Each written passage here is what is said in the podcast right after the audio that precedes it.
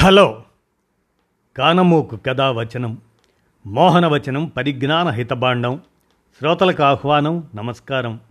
చదవదగునెవరు రాసిన తదుపరి చదివిన వెంటనే మరొక పలువురికి వినిపింపబూనినా అదే పరిజ్ఞాన హితభాండమవు పో మహిళ మోహనవచనమై విరాజిల్లు.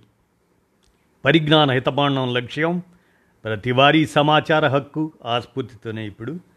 టామ్ ఆగ్ బీబీసీ రిపోర్టును దృష్టిలో పెట్టుకొని అందజేసినటువంటి న్యూయార్క్ నగరం కుంగుతుందా అనేటువంటి అంశాన్ని మీ కానమోకు కథ వచ్చిన శ్రోతలకు ఇప్పుడు వినిపిస్తాను వినండి.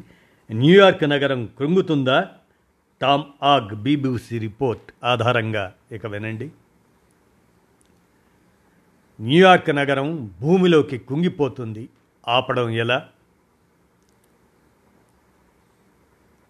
పంతొమ్మిది వందల సారీ పద్దెనిమిది వందల ఎనభై తొమ్మిది సెప్టెంబర్ ఇరవై ఏడున న్యూయార్క్ టవర్ బిల్డింగ్కు కార్మికులు తుది మెరుగులు దిద్దారు. పదకొండు అంతస్తులు ఆ భవనమే. ఇక్కడ తొలి ఆకాశ హార్మ్యం.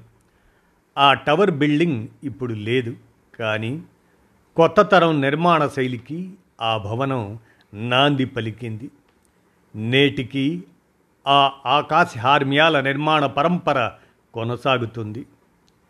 ఏడు వందల డెబ్భై ఏడు చదరపు కిలోమీటర్ల విస్తీర్ణంలోని న్యూయార్క్ నగరంపై ఏడు వందల అరవై రెండు మిలియన్ టన్నుల కాంక్రీటు గాజు ఉక్కుతో భారీ భవనాలు నిర్మించినట్లు అమెరికా జియోలాజికల్ సర్వే యుఎస్జిఎస్ అంచనా వేసింది. అయితే కాంక్రీట్ విషయంలో ఇది ఒక అంచనా మాత్రమే. ఇక్కడ పది లక్షల పైచిలుకు భవనాల్లోని ఫర్నిచర్లు ఇతర ఫిట్టింగులు దీనిలో కలపలేదు.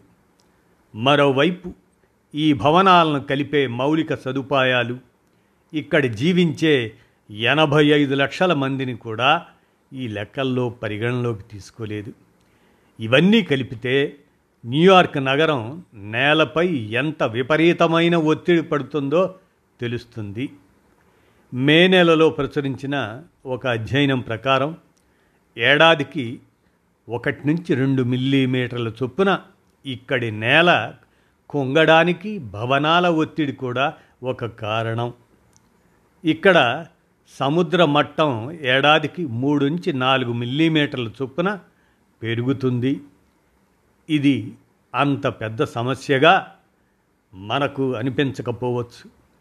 కానీ కొన్నేళ్ళలో ఇదే ఈ తీర నగరానికి చాలా సమస్యలను తెచ్చిపెట్టొచ్చు.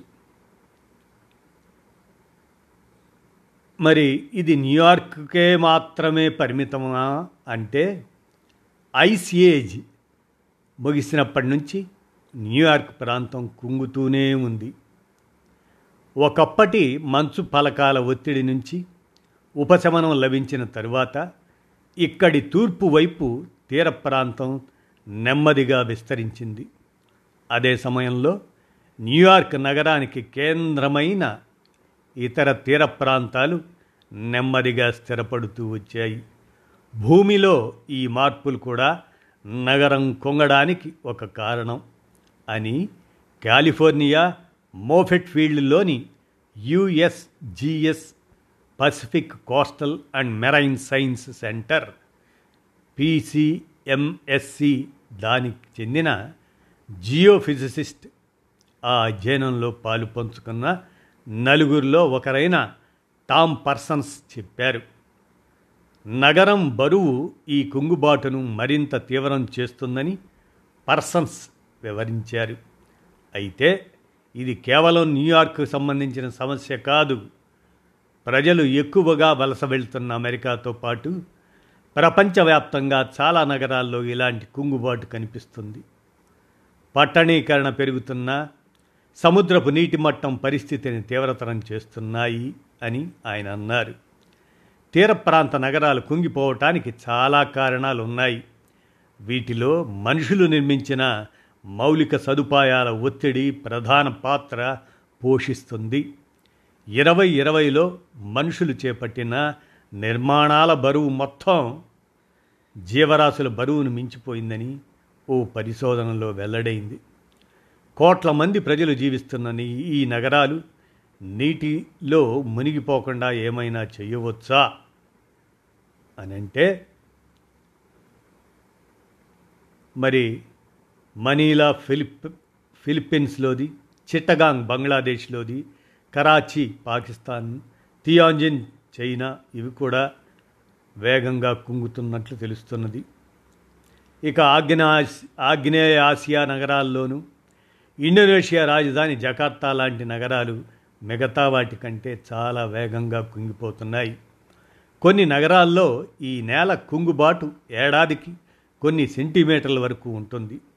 అని నరగాం స్టేట్లోని రోడ్ ఐలండ్ యూనివర్సిటీకి చెందిన ఓషనోగ్రఫీ ప్రొఫెసర్ స్టీవెన్ డిహాంట్ అన్నారు. న్యూయార్క్పై అధ్యయనంలో పాలు పంచుకున్న వారిలో డిహాంట్ కూడా ఉన్నారు.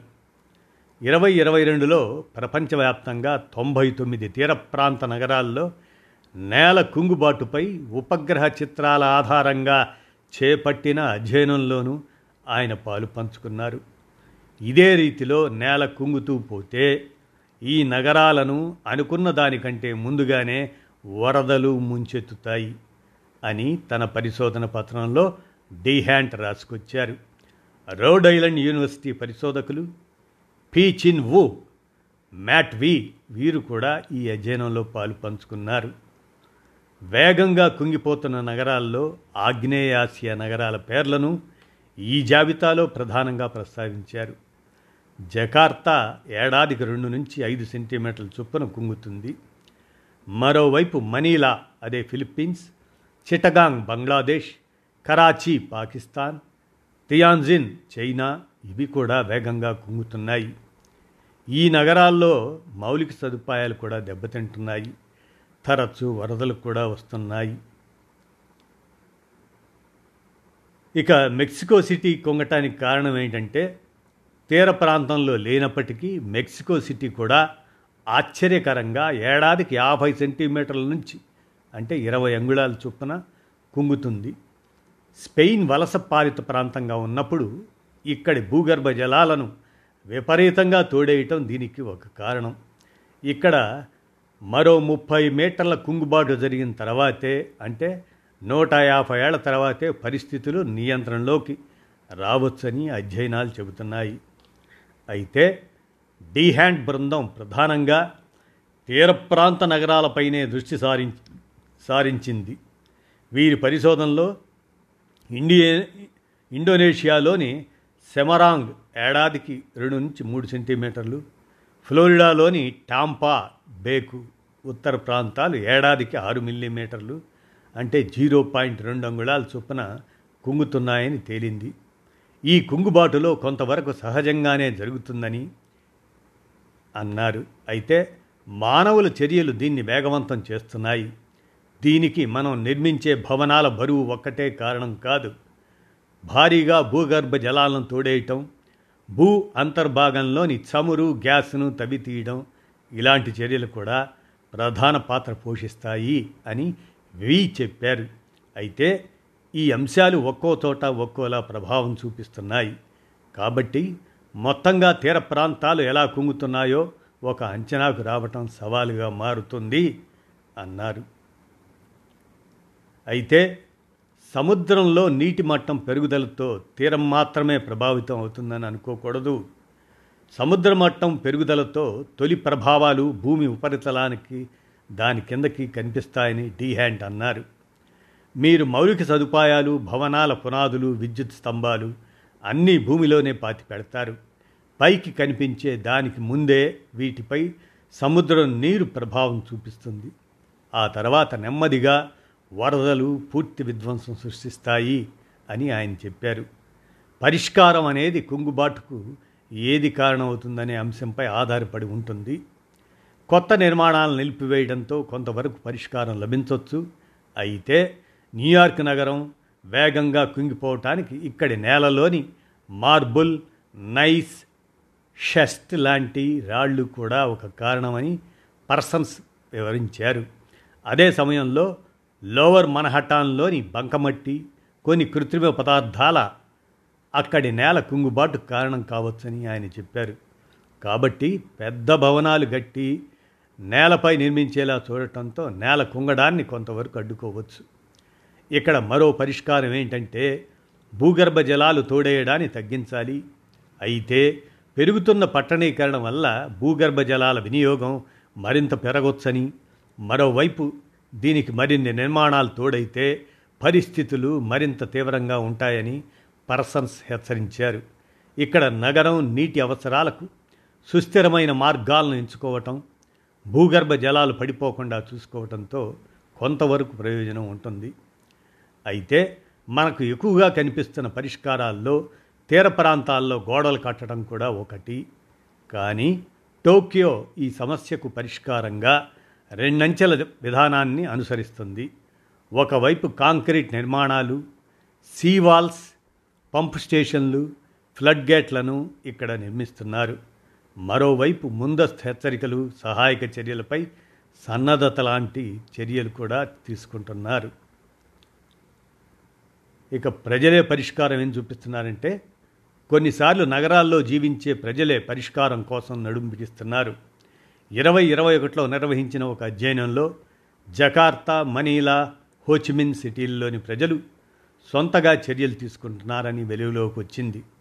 ఎత్తులా ఎత్తులో ఉండేలా ఇళ్ళను నిర్మించుకోవటం ముంపు ముంపు పొంచి ఉండే ప్రాంతాల్లో తాత్కాలిక వంతెనలు ఏర్పాటు చేసుకోవటం ఇలాంటివి ఇందులో ఉన్నాయి. ఇక్కడ మరో పరిష్కారం ఏమిటంటే భూగర్భంలో బ్యాంకు అదే ట్యాంకులు నిర్మించుకోవటం. వరద నీటిని వీటి సహాయంతో కొంతవరకు నియంత్రించవచ్చు. పరిసరాల్లో చెరువులు నీటిని పీల్చుకునే నేలలు ఏర్పాటు చేసుకోవడంతో పాటు ఇలాంటి ట్యాంకులను కూడా నిర్మించుకుంటే ఫలితం ఉంటుందని భూగర్భ జలాల నిపుణుడు మార్టిన్ లంబ్లీ చెప్పారు. మనం ఇళ్ళు కట్టుకునేటప్పుడు నిర్మించుకున్న డ్రైనేజ్ వ్యవస్థలు నేటి పరిస్థితులకు సరిపోవు అని ఆయన అన్నారు.